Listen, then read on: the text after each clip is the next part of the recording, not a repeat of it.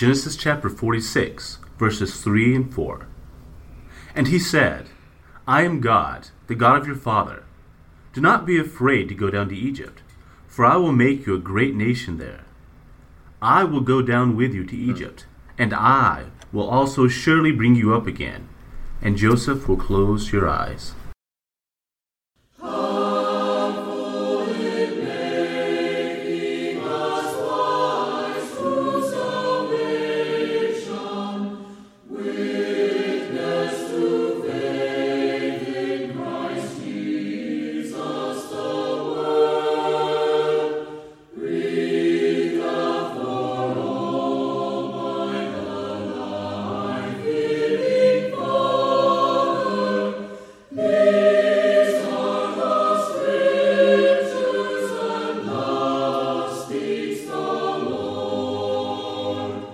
Welcome to Walking Through the Book. I'm Stephen McCrary. And I'm Bryant Bales. And I'm Stefan Richardson.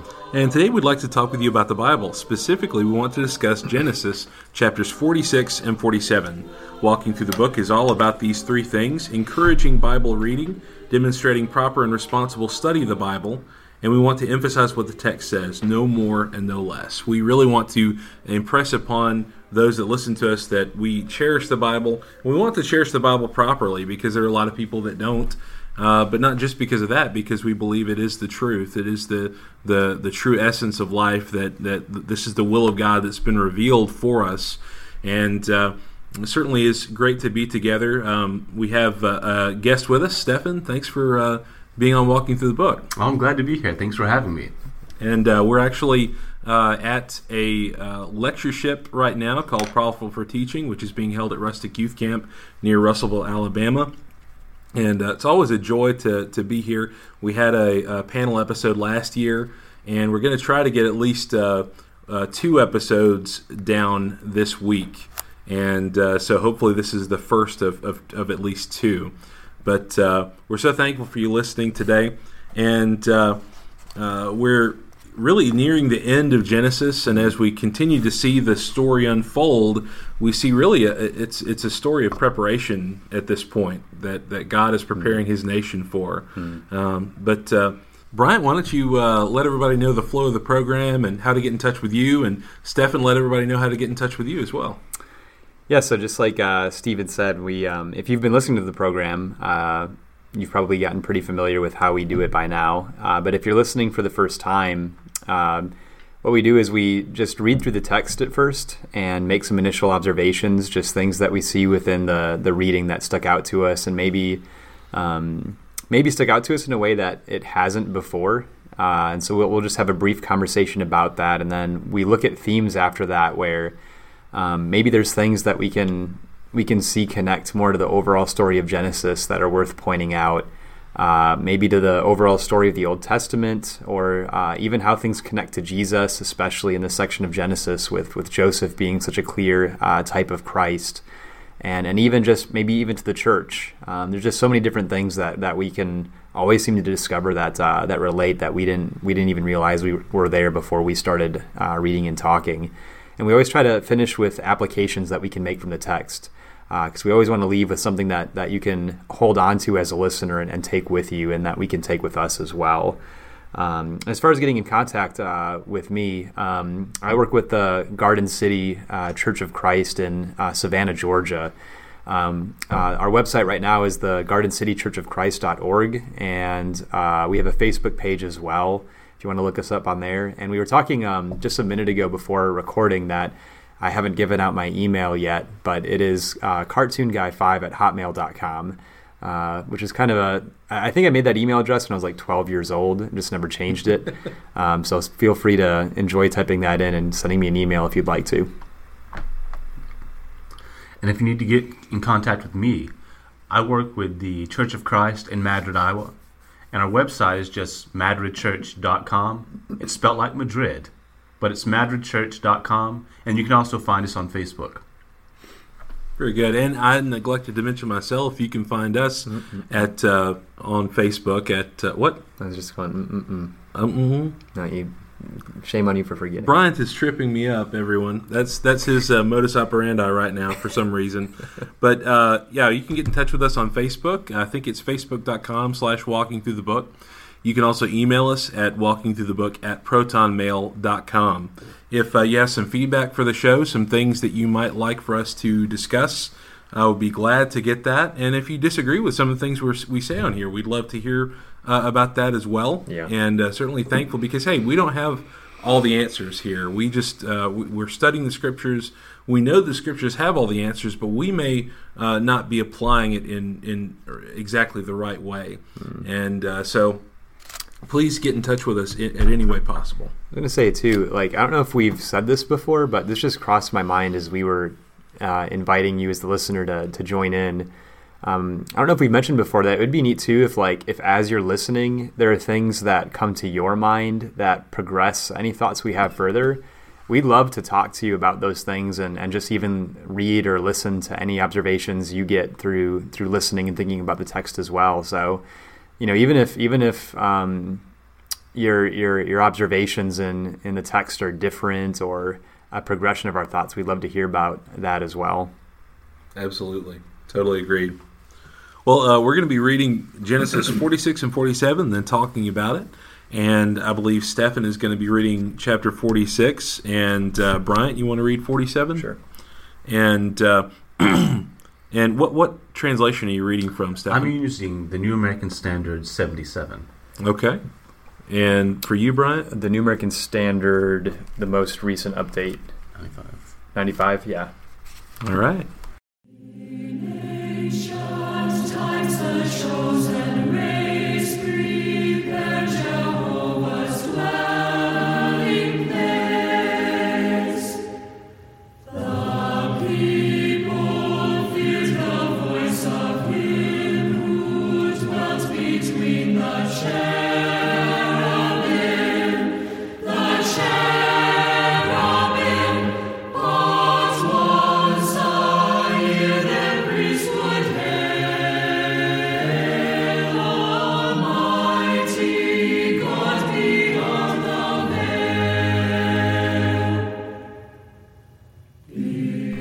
Chapter 46. So Israel set out with all that he had, and came to Beersheba, and offered sacrifices to the God of his father, Isaac. And God spoke to Israel in visions of the night, and said, Jacob, Jacob. And he said, Here I am. And he said, I am God, the God of your father. Do not be afraid to go down to Egypt, for I will make you a great nation there. I will go down with you to Egypt, and I will also surely bring you up again, and Joseph will close your eyes. Then Jacob arose from Beersheba, and the sons of Israel carried their father Jacob, and their little ones, and their wives, in the wagons which Pharaoh had sent to carry him. And they took their livestock and their property, which they had acquired in the land of Canaan, and came to Egypt, Jacob and all his descendants with him, his sons and his grandsons with him, his daughters and his granddaughters, and all his descendants he brought with him to Egypt. Now these are the names of the sons of Israel, Jacob and his sons, who went to Egypt. Reuben, Jacob's firstborn, and the sons of Reuben, Hanoch, and Palu, Hezron, Carmi, and the sons of Simeon, Jemuel, Jamin, and Ohad, and Jachin, and Zohar, and Shaul the son of a Canaanite woman, and the sons of Levi, Gershon, Kohath, and Merari, and the sons of Judah, Ur, and Onan, and Shelah, and Perez, and Zerah. But Er and Onan died in the land of Canaan. And the sons of Perez were Hezron and Hamul. And the sons of Issachar, Tola, and Puva, and Yob, and Shimeron.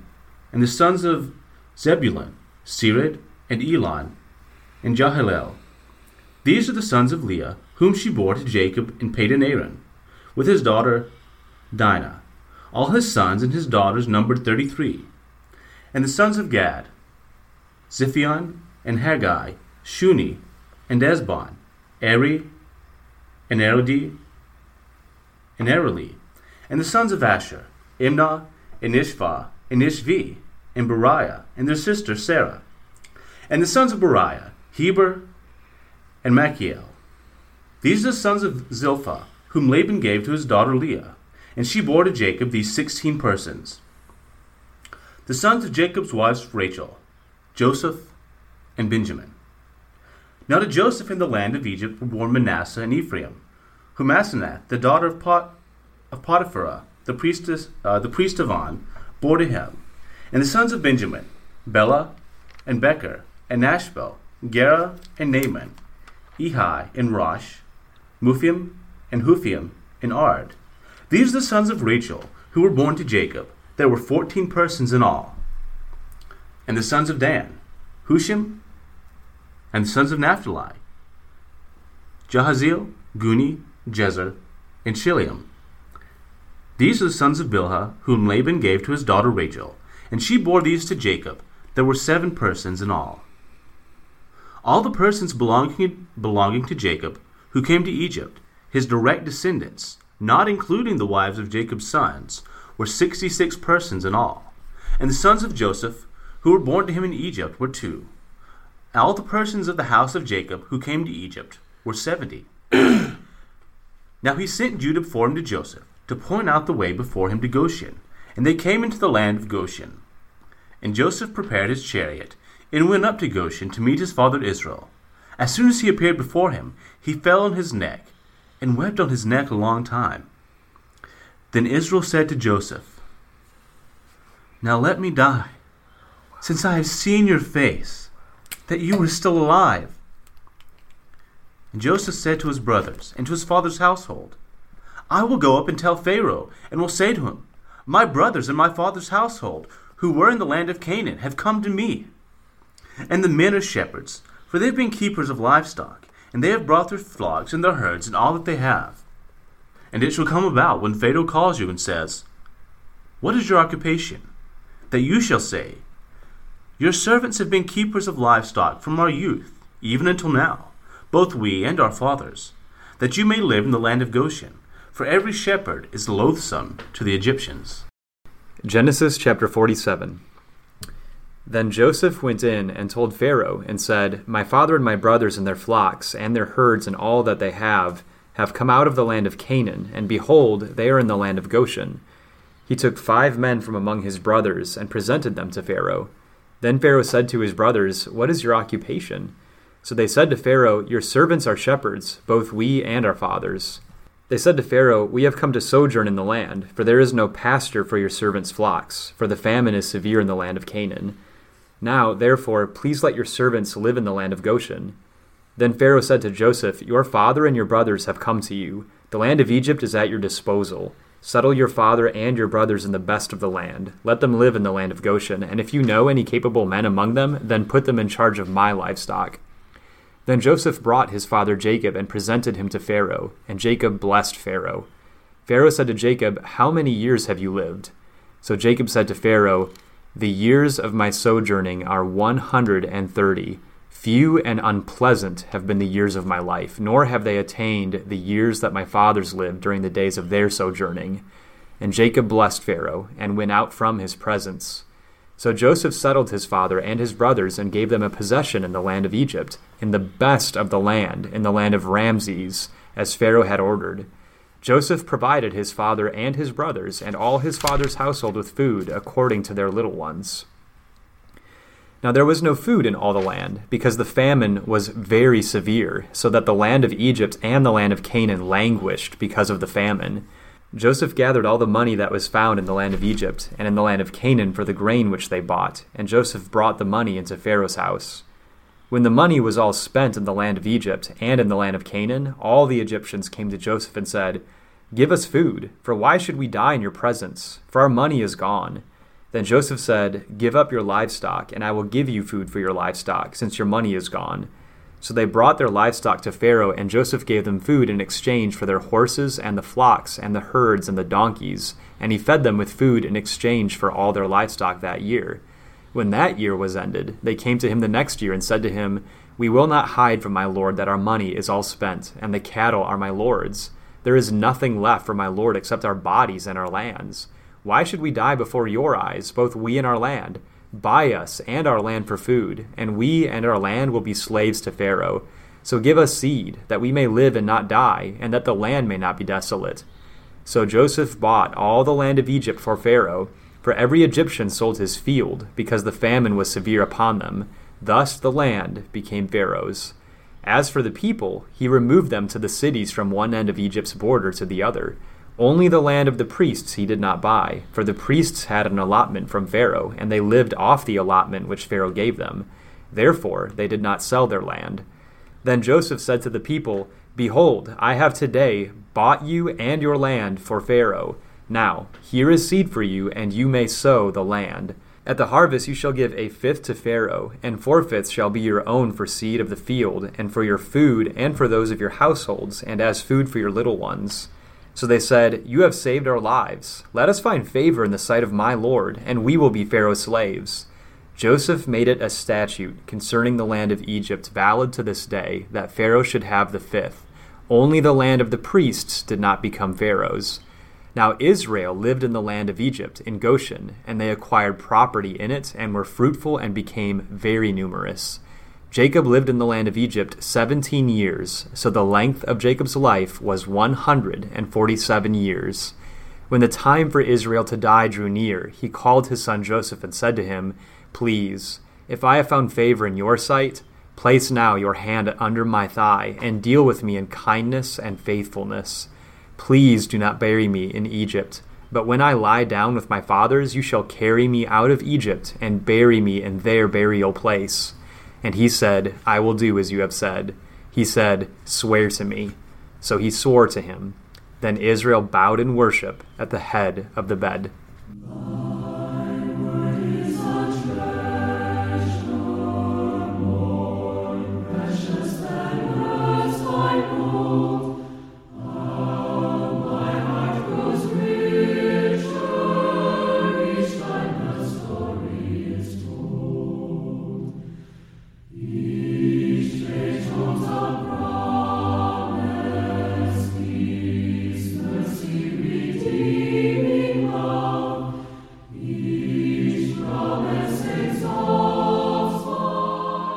So, uh, those of you who uh, listen regularly know that in this part of the broadcast, we want to kind of talk about um, just some things that really jumped out at us in the reading and some things that seem interesting, uh, and we want to try to keep in the context of the chapters themselves the reading that we had uh, in total.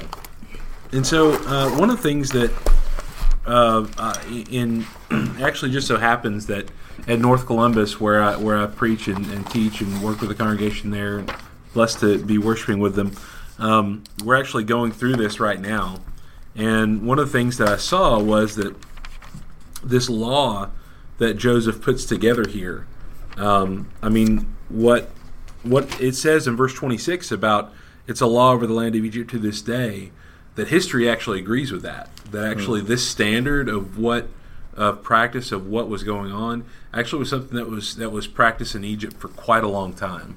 Hmm. So I thought that was interesting. Hmm. But uh, what, what, were some things that really jumped out at you guys?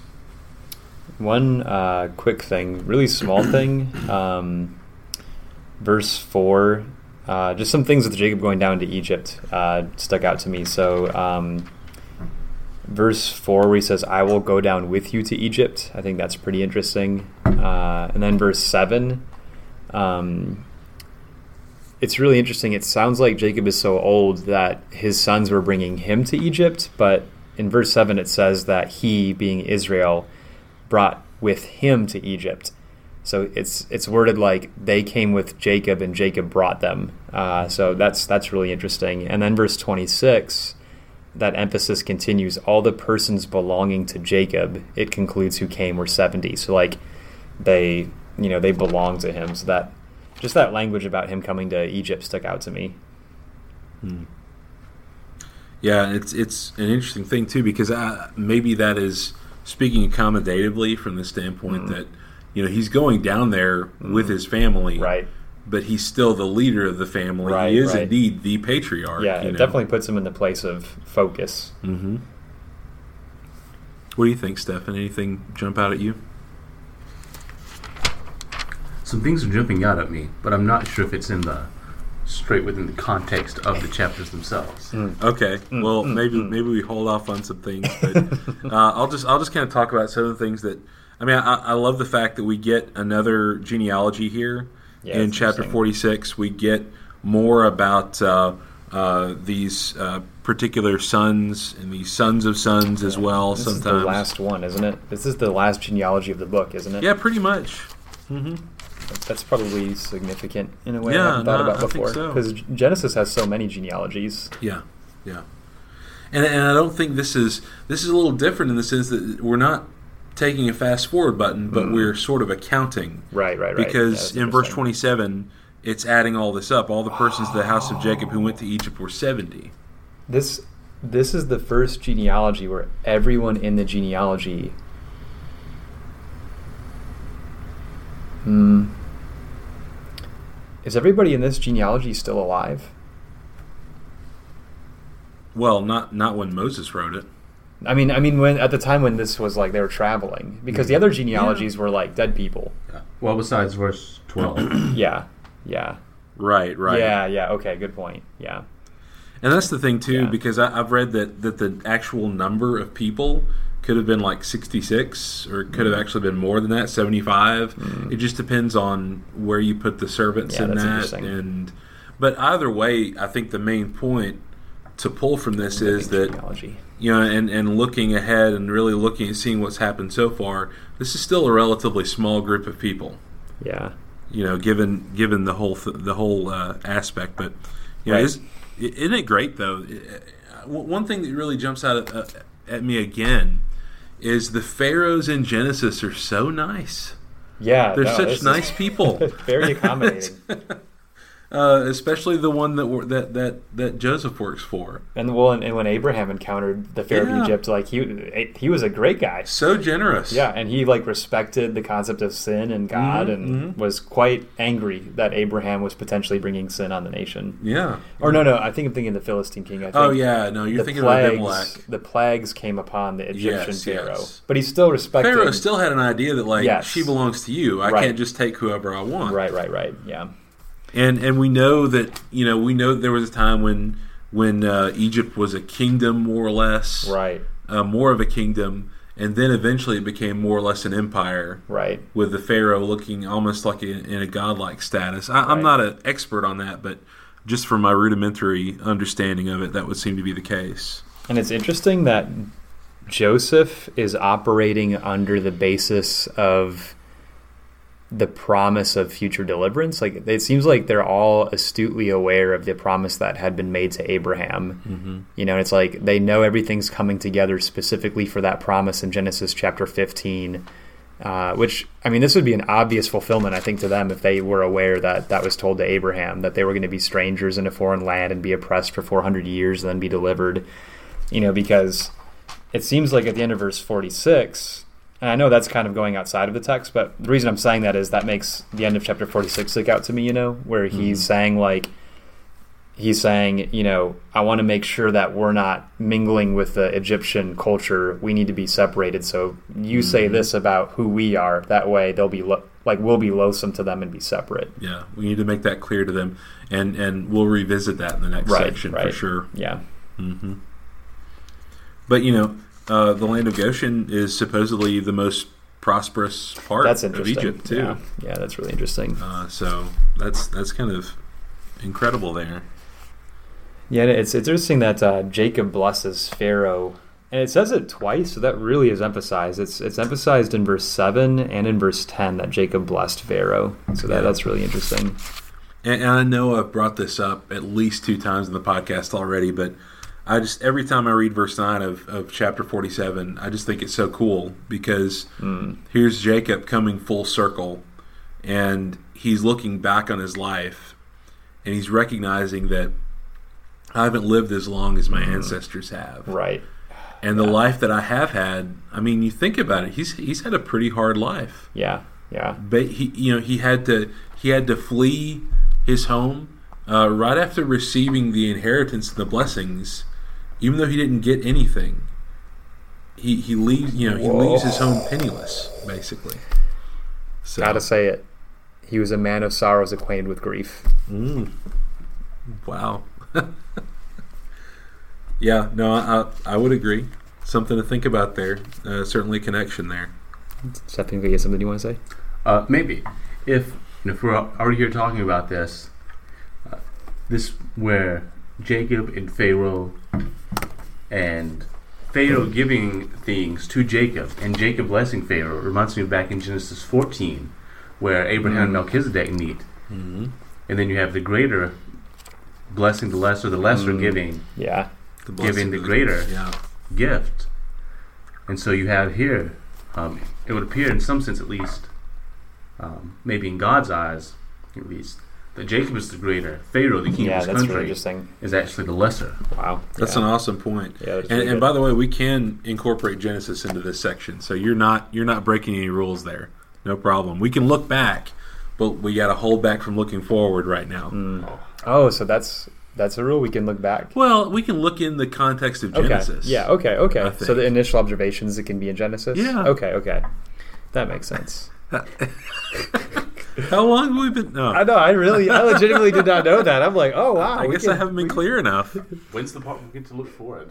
Uh, in a little bit. That, that's the next section. Yeah, no, I, I really, actually, I don't have anything else to, to say about that except, uh, you know, this moment at the end of chapter 47, the vow, the seriousness that Israel has with uh, his son, his son Joseph. Joseph is the only one that he trusts with this, by the way. Yeah, that's interesting. And that's that kinda charges fascinating to me. Yeah. I wonder if it's because of his authority in Egypt. You know, because he'll have a he'll have a say. Yeah. You know that the other other brothers don't. I think that's part of it. Um, I think another part, and something that we'll just keep seeing, is that uh, Jacob still loves Joseph and Benjamin Mm. more than his other sons. Mm. And uh, you know, I, I'm not necessarily, and and Stefan, we brought this up before in the podcast that you know we we need to be careful the way that we treat these characters. We don't want to be dismissive of them because of some flaw. Um, we can recognize that this is a flaw, but at the same time, we can understand why Joseph was thinking that way. Right. Uh, excuse me, why, why Jacob was thinking that way. Right. And those flaws are oftentimes used as types, which Mhm. makes it even more amazing. Yeah. You know, Yeah, absolutely. like we talked about that with uh, Jacob and Esau. You know, Mhm, when mhm. Jacob disguised himself, like that has been one of the most incredible discoveries in our podcast of seeing how like everything about how Jacob deceived his father was actually a type of Christ, and it's like wow, whoa, Mhm. and everything in that was like deceitful and wrong and Yeah, yeah, very interesting. So I think one other really interesting thing is this whole section dealing with the famine getting so bad that everybody ends up selling not only everything they mm. own but themselves and the land as well. Like they literally sell everything that Right, they possibly have in order to live. I think eh, eh, because it's interesting how much of a focus there is all of a sudden on that, you know, and it's like mixed in the midst of this reunion, you know. I, I I think it may be. I don't know for sure, but I think it may be because that's that's kind of what I started started talking about from the start. That that uh, that's another thing that Moses. We got to remember who's writing and who the audience is. Moses is writing, and the Israelites are reading this, right? So we can appreciate that he is making it clear that the reason that there is this Egyptian law is because Joseph made it so Mhm. and it could this this whole section could just be building up the credibility Mm. of the fact that Joseph, yes, Joseph was a real person, and he did, you know, you think about 400 years. That's going to be, Right. you know, quite a long time, Right.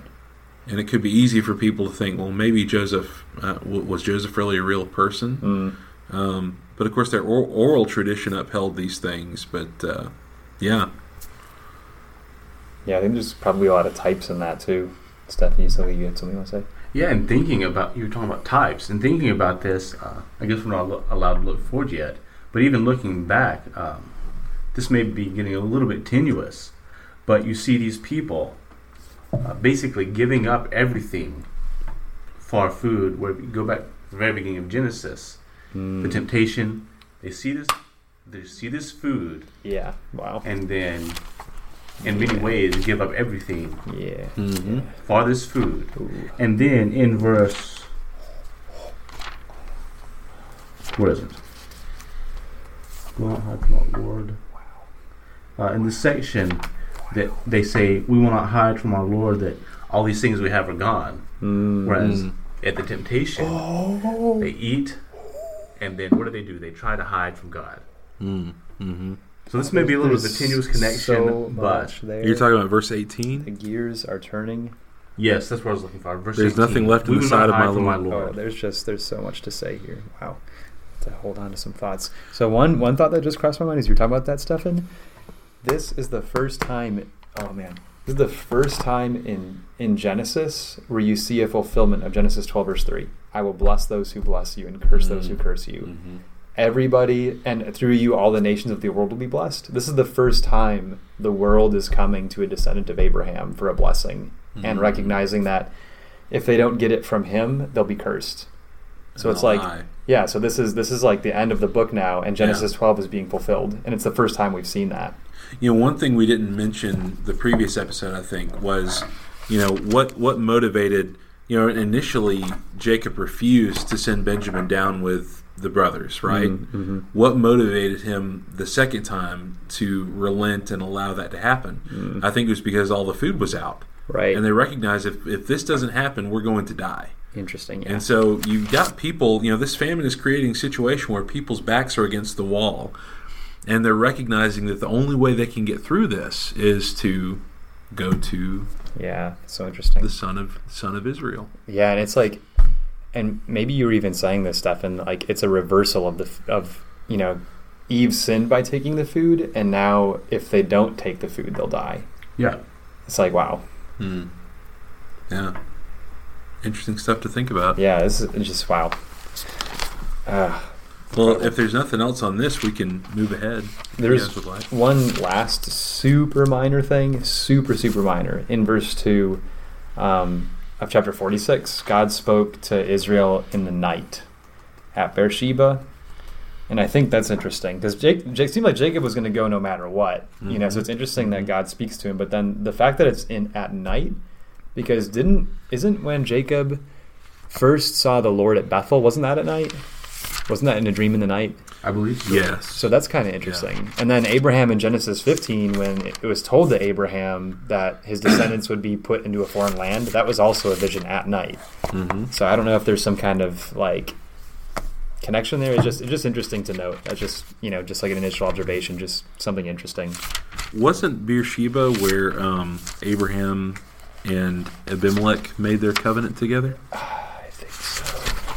I think so. There's a bunch of stuff that happened at Beersheba in Genesis. Mhm. Yeah. because I've been rereading Genesis in my personal studies, and like, I don't know if I've I've been using a different Bible for my personal reading of Genesis, so I don't have my notes. I might be thinking of, of Abimelech and uh, and Isaac, but I'm not sure. I'm trying to remember where it says, and then it was first called Beersheba. Do either of you remember where that was, where it was first called Beersheba? I should remember that. I, I seriously just read that.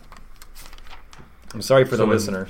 So in Genesis 28, Okay. 10, it's already called Yeah, uh, Beersheba. Okay. Yeah, uh, 26, chapter 26 and verse 33. 33. He called it Sheba, therefore the name of the city is Beersheba to this day. Okay. And my footnote has that as the well of the oath. But I'm sorry, Stefan, what were you saying? I was just saying that in here in 28, 10, it's already called Beersheba. Jacob's there at Beersheba. Mhm. Um, then verse 20, Jacob's making this prayer says, If God will be with me and will keep me on this journey that I take, and will give me food to eat and garments to wear, and I return to my father's house in safety, then the Lord will be my God. And this stone which I have set up as a pillar will be God's house. Mm. And of all that thou dost give me, I will surely give a tenth to thee. Mm. Uh, I think there's a lot of things Yeah. here tying in with that. Coming Yeah. full circle. Yeah.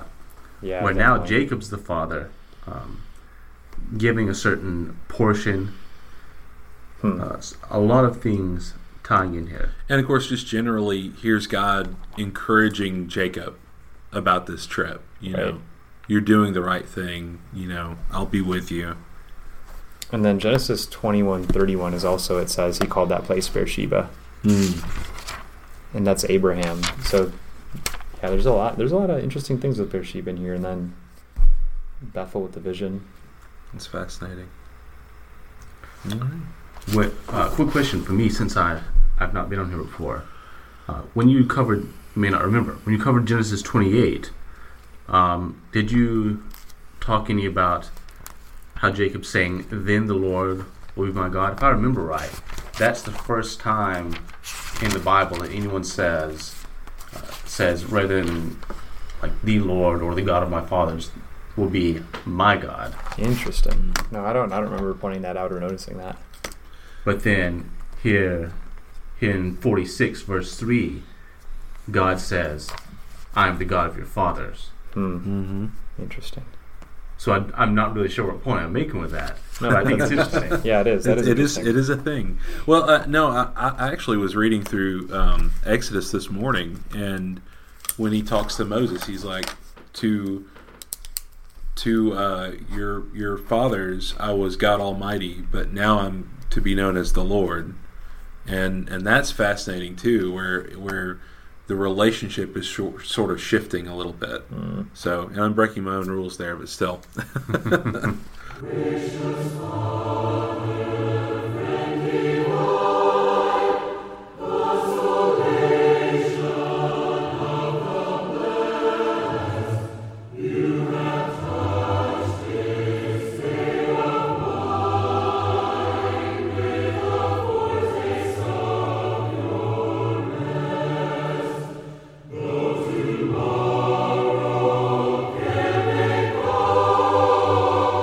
Right, so we want to dig deeper. We want to go further into what these chapters mean in terms of the rest of the Bible. We want to make some parallels. We want to consider the bigger picture of what's going on here and the import, the importance of uh, of what's going on uh, throughout the whole of Scripture, not just uh, not just these two chapters.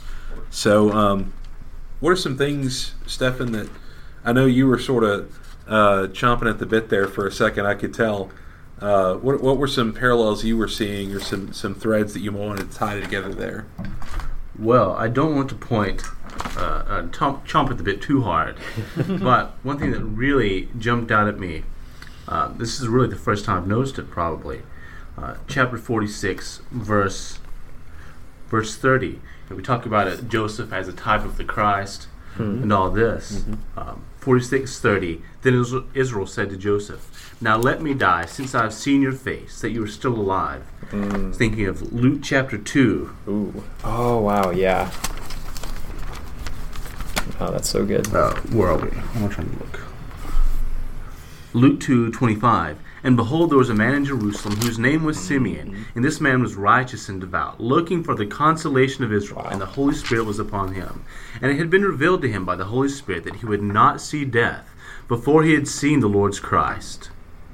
No, that's really good. Uh, going verse 29 now lord let that thou dost let thy bondservant depart in peace according to thy word for my eyes have seen sa- thy salvation which thou hast prepared in the presence of all peoples a light of revelation to the gentiles and the glory of thy people israel that is awesome. That's And good. and uh, you know maybe this is just too obvious, but obviously, what's Jesus's earthly father's name? Joseph. yeah Hmm. So uh, I don't know. Uh, that's that's that's a good parallel to bring up, though. And it's interesting because in verse 32 of Luke 2, the light of the revelation of the Gentiles, and like that's what Joseph was. That's exactly what among the. Yeah, Yeah, he Yeah. was a light of hope. Yeah, yeah. he was bringing He salvation. saved the kingdom of Right. Egypt. Yeah, yeah, amazing. Well, rather God did, but I mean God right did it through him. Yeah, very interesting. And I, let me let me say on that note too, that it is so fascinating that 400 years from now, God will be using His servant Moses to bring down the kingdom of Egypt, Mm, yeah, that's interesting. at least for a time. Hmm. And, and that's really reading that and getting ready. I mentioned earlier at, at, North Columbus in Columbus, Mississippi, we're uh, getting ready to go into Exodus uh, in the next couple of weeks, and really is fascinating to be talking about this and at the same time thinking about and preparing for that whole situation with Pharaoh and Exodus. It's just really, really amazing uh, how God chose to do that. Um, numbering numbering the people, I think, is something that that goes on throughout the Old Testament. Um, you know, God wants us to understand at certain times the numbers of these nations. Um, I know they're, they're not a nation yet, and I think that's part of what the whole point is that they're so tiny. They're not a nation yet, but they're going to Egypt to become a nation. And on that same point, the the fact that the Egyptians uh, uh, despise them for their ways, you know, that that's not what was happening in Canaan. And, and in fact, what you find is that all of these brothers, just about all of them, had married Canaanite wives. Ma- Married Canaan, not they weren't wives when they married him. You get what I mean. But uh, um, but, but the whole point is that they're going to a place where they're going to be separate and the culture is going to keep them separate.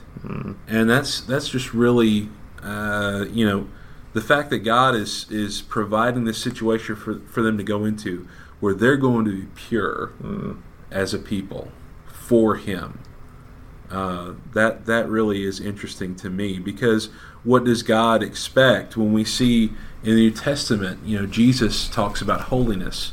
Um, the the New Testament authors talk about holiness Right. um, and being more like God and seeking to be holy. Paul talks in uh, uh, 2 Corinthians 6 of separating ourselves from uh, those who are wicked or you know keeping ourselves pure as Christians. And so that whole aspect, I, I want to say too, uh, for the sake of our listeners too, we're not talking about physical purity, racial purity, anything like that. No, that's that's not what we're talking about here. We're talking about spiritual purity that uh, is only going to be uh, attained if we seek to be holy like God is holy and seek to be His people in the way that He wants us to be.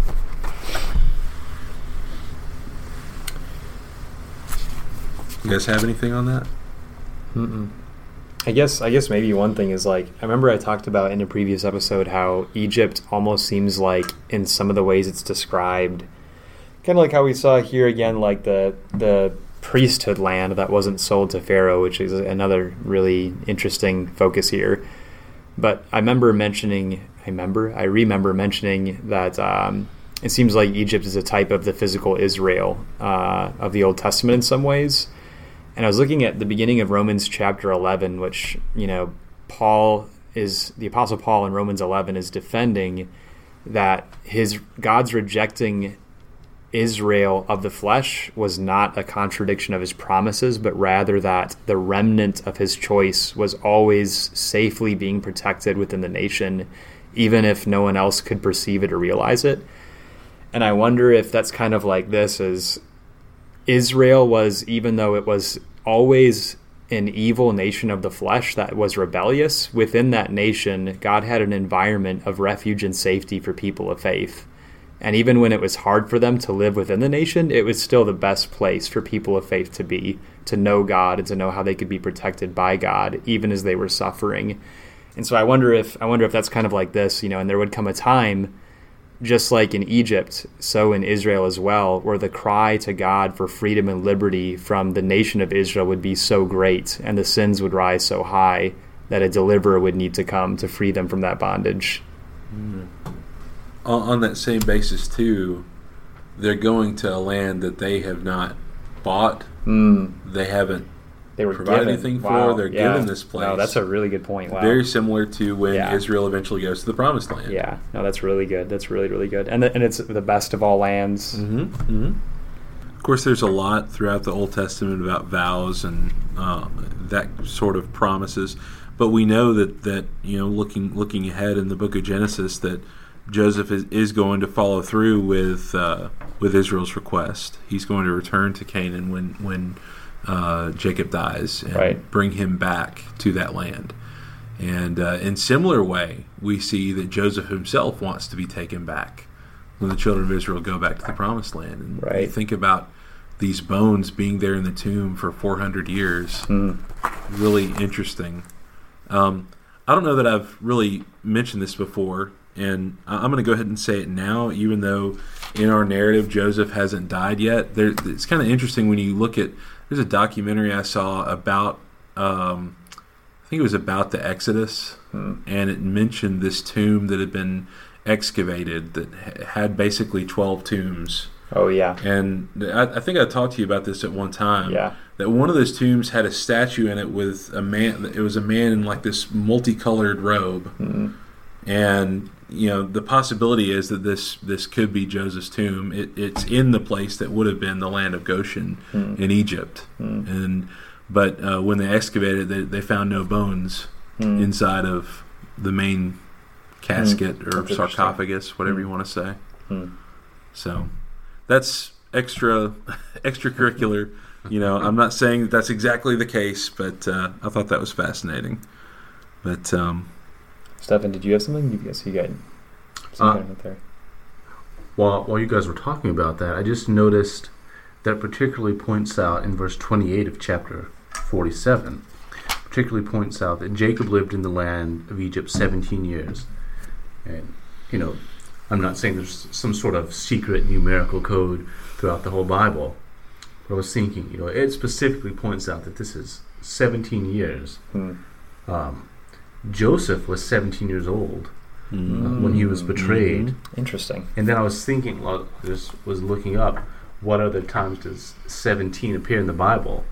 One of the only, it's very few times, one of the only other times it appears is in Jeremiah 32, where Jeremiah buys a field for 17 shekels. Hmm. And so he talks about it. He buys the field, it's talked about. Whoa. And then down in verse, Whoa. That's this. Is, this is going to be deep connection right Uh, here. What am I trying to? I've lost my place here. Here, anyway, here in Jeremiah 32, he buys the field. It's talked about, and then here, uh, verse 18 shows loving kindness to thousands. Um, going down, verse 20, who has set signs and wonders in the land of Egypt. Verse 21 You have brought your people Israel out of the land of Egypt with signs, with wonders, and a strong hand, Hmm. with an outstretched arm, and with great terror, so on and so forth. Um, but it's just this interesting connection where so many of these uh, mentions of 17 do have to do with, with Joseph, with Egypt, and with God's working in all that. Yeah, and Genesis and Jeremiah 32, he's purchasing land for future promise. So he's weighing out that silver and giving it, giving the 17 shekels, was it, of Mhm. silver? Because Jerusalem's about to be destroyed, which is going to be the end of God's promise, seemingly. And Jeremiah has to be reassured by God that even though it looks so bad, this is a down payment on the fact that God's going to bring them back to that land. Just like that's, I mean, that's exactly Mm. what's being said here. yeah, That's really, really interesting. This is not the last time the Yeah. sons of Israel will be in the land of Canaan. Mm. That is deep.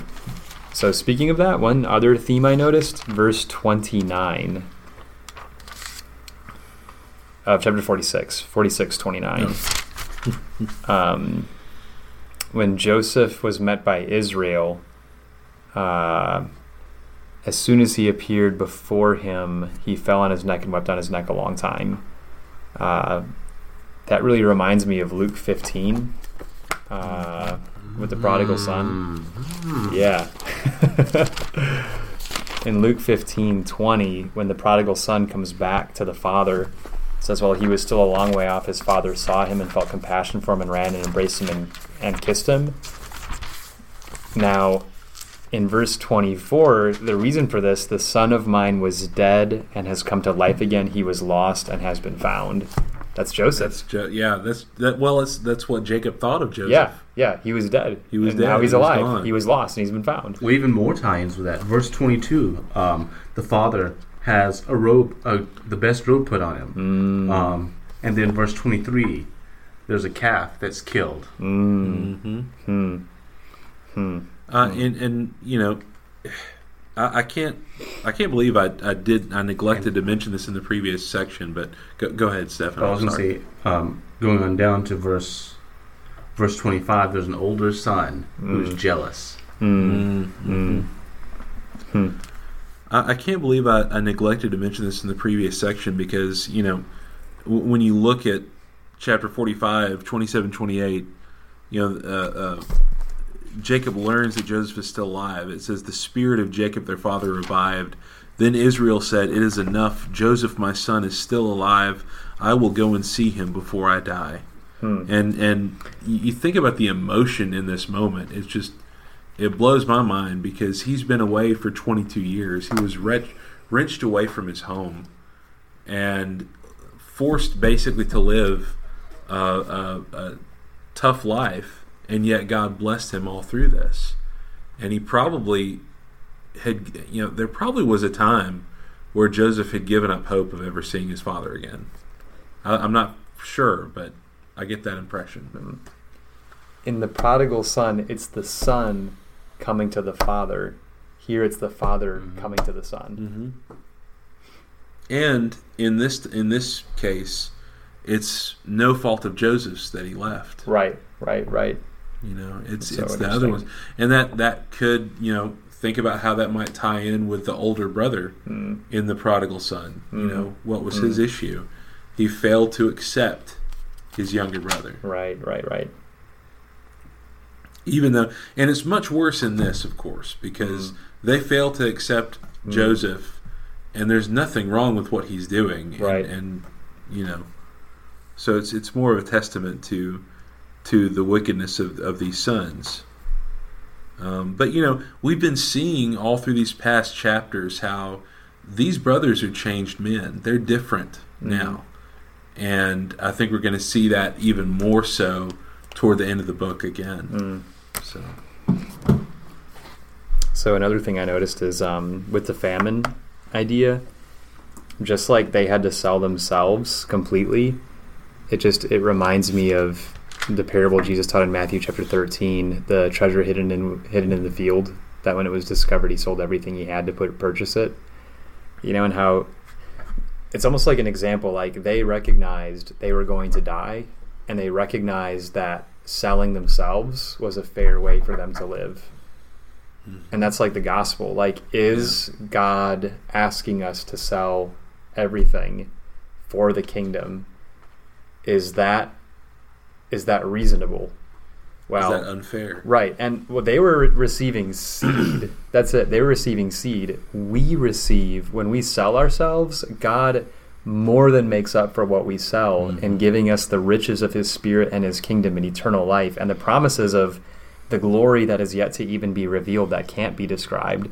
So it's like if they were willing to sell their land and their bodies to Pharaoh just to get some seed and live, like how much more should I be eager about selling myself? And it's interesting, Luke 14, right before the parable of the prodigal son, Luke 14 has that seemingly harsh command from Jesus when he says, If you don't sell everything you have, you can't be my disciple. Well, that's exactly here. If they didn't sell everything they had, they weren't going to live.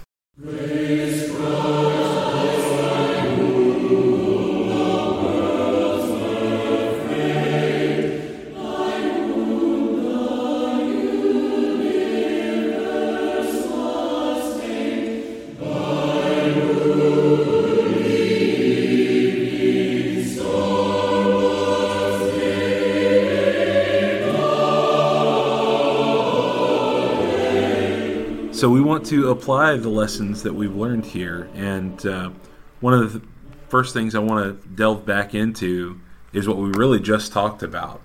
Um, you know, the brothers and their willingness, and, and and I know this this these chapters don't literally talk about this, but this is the fruit of their efforts. Um, we've been discussing over the past few episodes how they do not assume a victimhood status. They don't claim, "Well, who are you, Pharaoh, to treat us this way?" Uh, or Joseph, or whoever, whatever his actual title was. Um, and and they completely go along with that. And I think I think what you brought up, Bryant, is a great question for us to ask. How how much am I willing to lose for the sake of the gospel, for the sake of the kingdom? Right. Yeah. Um, everything should be on the line, basically. mm And uh, and the fact is, if you've agreed to become a Christian, to become a child of God, you've already decided that you're a slave. Mm. That you don't really have a choice about the matter. We always have a choice, Yeah, but right. ultimately, uh, you've you've made that promise to God that I'm going to be your disciple, that I'm going to be your follower. Yeah. Now that makes me think of uh, 1 Corinthians chapter 6. uh, when they sold themselves. Um, 1 Corinthians 6 19 and 20 says, Do you not know that your body is a temple of the Holy Spirit who is in you, whom you have from God, and that you are not your own? For you have been bought with a price. Therefore, glorify God in your body. And so the idea is just like they sold themselves to be slaves of Egypt, and they could still live their own lives, but they were obligated to live for whatever the Egyptian government, whatever that. Was. Yeah, you're for. talking about in, in chapter 47 there, Right, right? yeah, yeah, yeah. That willingness to go along with the plan, Right, right. basically. Yeah. Yeah. And one of the immediate applications of 1 Corinthians 6 is fleeing immorality. You mm-hmm. know, so mm-hmm. one of the things is we have to understand when we're under the government of God that we are servants to the purpose and the governing law that God regulates us to be under. And it's a purpose of life, just like they understood that Joseph's commands were commands that were life giving, and that God's commands for us are equally commands that are life giving. And the and the alternative is death. Right, right, yep. Well, uh, Stefan, what were there any immediate applications or any applications that you see that we need to maybe think about? Uh, the couples I'm still trying to develop in my Mm. mind right now. Um, I don't know if you'd call this an immediate application necessarily. Um, chapter 47, verse 29. Um, you have you have Israel's time to to be done is Mm. is near, and then you have the type of Christ coming after Mm. And then um, he's swearing to him, putting his hand under his thigh. Of course, that's I understand that's fairly common Mhm. in that time and place, but I th- I'm not 100% sure. But I think the only time thigh is used in the New Testament is in Revelation Mm. When the name is written on his Ah, thigh. The thigh of Christ. Interesting. That's really interesting. And so my my thoughts about this aren't fully developed, but I do think it's very interesting how how there's so many tie-ins here, but particularly there where it's Israel's time to be done, and then this type of Christ is coming. Hmm. Mm-hmm. Hmm. Yeah. And, and I think the way that Jacob is looking Mhm. toward the end of his life, I think Mhm. is is is good. And I think that's a good application for us to Hmm.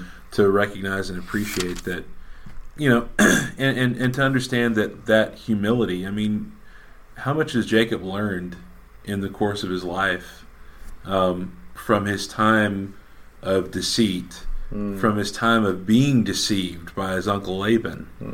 Uh, from the time of dealing with the issues with Rachel and Leah and all of that squabbling that they had, um, and, and and losing a treasured son, Hmm. um, and all of that turmoil, uh, and now he's facing this mighty king, and he is uh, he, he's humbly approaching him in this way Right. willing to bless him. Um, yeah, just a lot, a lot of things to think of there. Perhaps one thing that we can appreciate too is that you know we need to, and this kind of goes along with what what you were saying, Bryant, that we need to be willing to go where God wants us to go in order to Mm. live. Yeah. Um, and, and certainly none of us, uh, none of us here have dealt with such extreme conditions as we see here. But we know that famines still happen in the world. We know that Mhm. hunger is still a problem for people. But uh, we need to appreciate that we need to have a spiritual hunger and know that wherever God wants me to be, that's where I need to go. Right. And it's a better place. Yes. You know, because like I think about that with like the struggle of the call of God to sacrifice. You know, because like obedience always requires some kind of sacrifice. You know, and you can either in your sacrifice only focus on the thing that you're sacrificing, which you obviously have affection for, or it wouldn't be a sacrifice. Or you can focus on the grace that's drawing you to a better place. You know, and I think about like simple things like maybe if, if you just need more time to invest in brethren, maybe more time to invest in just reading the scripture and meditating on the scripture. Maybe you need to be spending less time on the internet or on Facebook, you know, just you know, you've got to make a sacrifice, or maybe you know, assembling with your local church, you've got to make a sacrifice to be able to be more present there, or you know, whatever, you know, be more hospitable, be more evangelistic, like whatever it is. If there's something that you see that is in your conscience you need to do, or that I need to do, you know, the, the call of God's sacrifice, the place of sacrifice, it always always contains a greater blessing. you And know? that, that's a really good point too, because sometimes there may be something that is better for us, but maybe we don't have the right, spiritual eyes to be able to see right, that that's right. better. Yeah, right, right. Um, just like we, we may never actually flex our spiritual muscles. We've talked a lot today, I think, uh, earlier today at, at the lectureship about evangelism. And I think that's one of those things that as a Christian, we need to be constantly uh, encouraged to flex that muscle and make sure that we're, we're actually exercising uh, that aspect of, of our spiritual lives. Right. Yeah, that's a great point. So I guess one last application that I noticed, um, verse 18. This is gonna sound a little strange, um, but they chose not to hide that their money was all spent, and it almost sounds like they say that out of like embarrassment, like you know, we, we're not gonna hide it that we're actually totally destitute. Luke 11 and 12. Uh, in Luke 11, Jesus presses the Pharisees that they were hiding their destitution. So he said in verse uh, 44 Woe to you, for you are like concealed tombs, and the people who walk over them are unaware of it. Um, he said in verse 39 Now you Pharisees clean the outside of the cup and of the platter, but inside of you you are full of robbery and wickedness. You foolish ones, did not he who made the outside make the inside also, but give that which is within his charity, that all things are clean for you. So he's, he's telling them, like, you know, God knows you're hiding destitution within yourself, and you're just unwilling to reveal it. Hmm. Well, there's there's a connection of thought in Luke. It's there's there's a very Luke is very interesting because ideas are connected in ways that are so subtle. It actually will not appear as if any relation exists between between stories that are now moving on to different time and circumstance, but it's actually connected. So in Luke 12, in the first few verses, Luke 12 says to be, as the crowds are increasing, Jesus says, Beware of the leaven of the Pharisees, which is hypocrisy. And then he goes on to talk about how there's nothing uncovered, there's nothing secret that's not going to be exposed and brought to light. And so Jesus is saying, like, don't be like the Pharisees who are, who are hiding their destitution. Know that God God knows the secrets of our hearts. He knows our secret sins. He knows the thoughts that we struggle with, the the, the inner things that we, we we fear to reveal to others. And so in verses 4 through 7, Jesus says, We're valuable to God, so he needs us to acknowledge out of a fear and reverence for him that we need his help, that we need him to be our source of healing and strength. And he needs us to turn our eyes and our attention away from the fear and respect of men that leads us to put on some kind of front of seeming to be better than God has actually said, I really am, so that I can fall into the hands of his grace, which is exactly what they had to do in Joseph's time. They had to acknowledge their destitution so that they could fall into the hands of his grace and receive more seed and live. And that's just, that has really stuck with me recently because I, I actually have just recently um, taught on Luke 12 and have been thinking a lot about that. And that, that ties into a lot of New Testament passages, Mm. not least of which Revelation 3 with uh, Laodicea. Mm, You know? Um, yeah, yeah. verse yeah. uh, chapter 3 verse That's 17 good. of revelation really because Yeah. you say i That's am really rich good. have become wealthy and have need of nothing and do not know that you are wretched miserable poor blind and naked i counsel you to buy from me gold refined Yeah. in the fire that you may be rich in white garments that you may be clothed that the shame of your nakedness that may not be revealed and anoint your eyes with eye salve that you may see and so that that is a constant i think and even though obviously this point with Joseph would not necessarily relate to the salvation of these people spiritually. You know, we're still talking about a pagan kingdom that didn't follow God per se. Right. Uh, but at the end of the day, we recognize this. This very much applies to our spiritual nature. That I need to know where I am. I need to know, uh, you know, what's the state of my treasures in heaven. Do I have those treasures in heaven, or am I too busy worrying about my treasures here on earth? No, that's great. I think we, can see a theme like that really throughout the whole scripture. You Mm, yeah, see, yeah. you, you never see Hmm. um, in scripture, and really not in you know our life right now. You never see people. You never see people saying, "Well, you know, I have this possession or this possession, and I like it more than I like eating, so I'm just going to starve to death and die." But then, when it comes to spiritual things, Right. people constantly choose all these other things over their spiritual nutrition, their spiritual food, their spiritual needs. It's so easy for people to see it in the physical life, Mm, but they blind themselves to it in their spiritual life. yeah.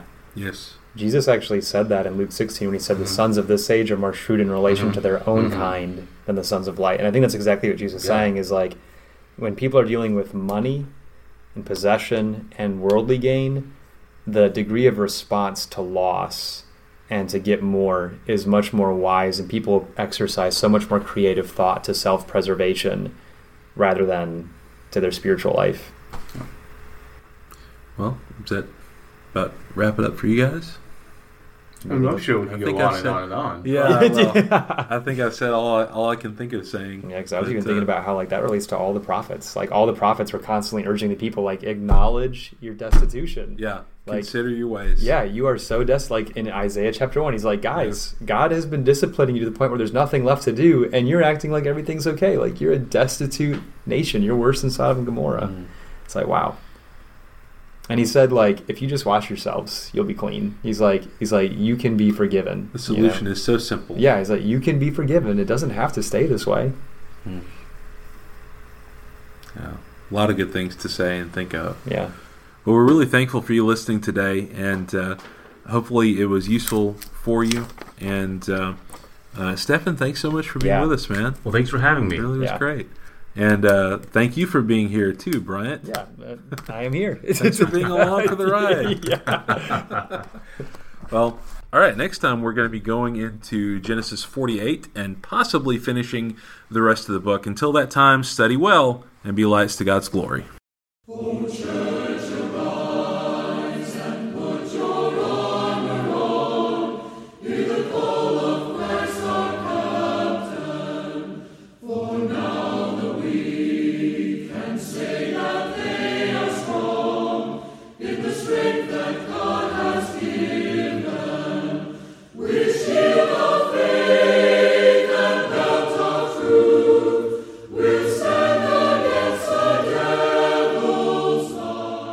The music on this podcast is provided courtesy of Symphonia. Visit their website at symphonia.com. Walking Through the Book is created and promoted with the support of the North Columbus Church of Christ in Columbus, Mississippi. Find out more at northcolumbuschristians.com. The website of the Garden City Church of Christ in Savannah, Georgia is gardencitycoc.org.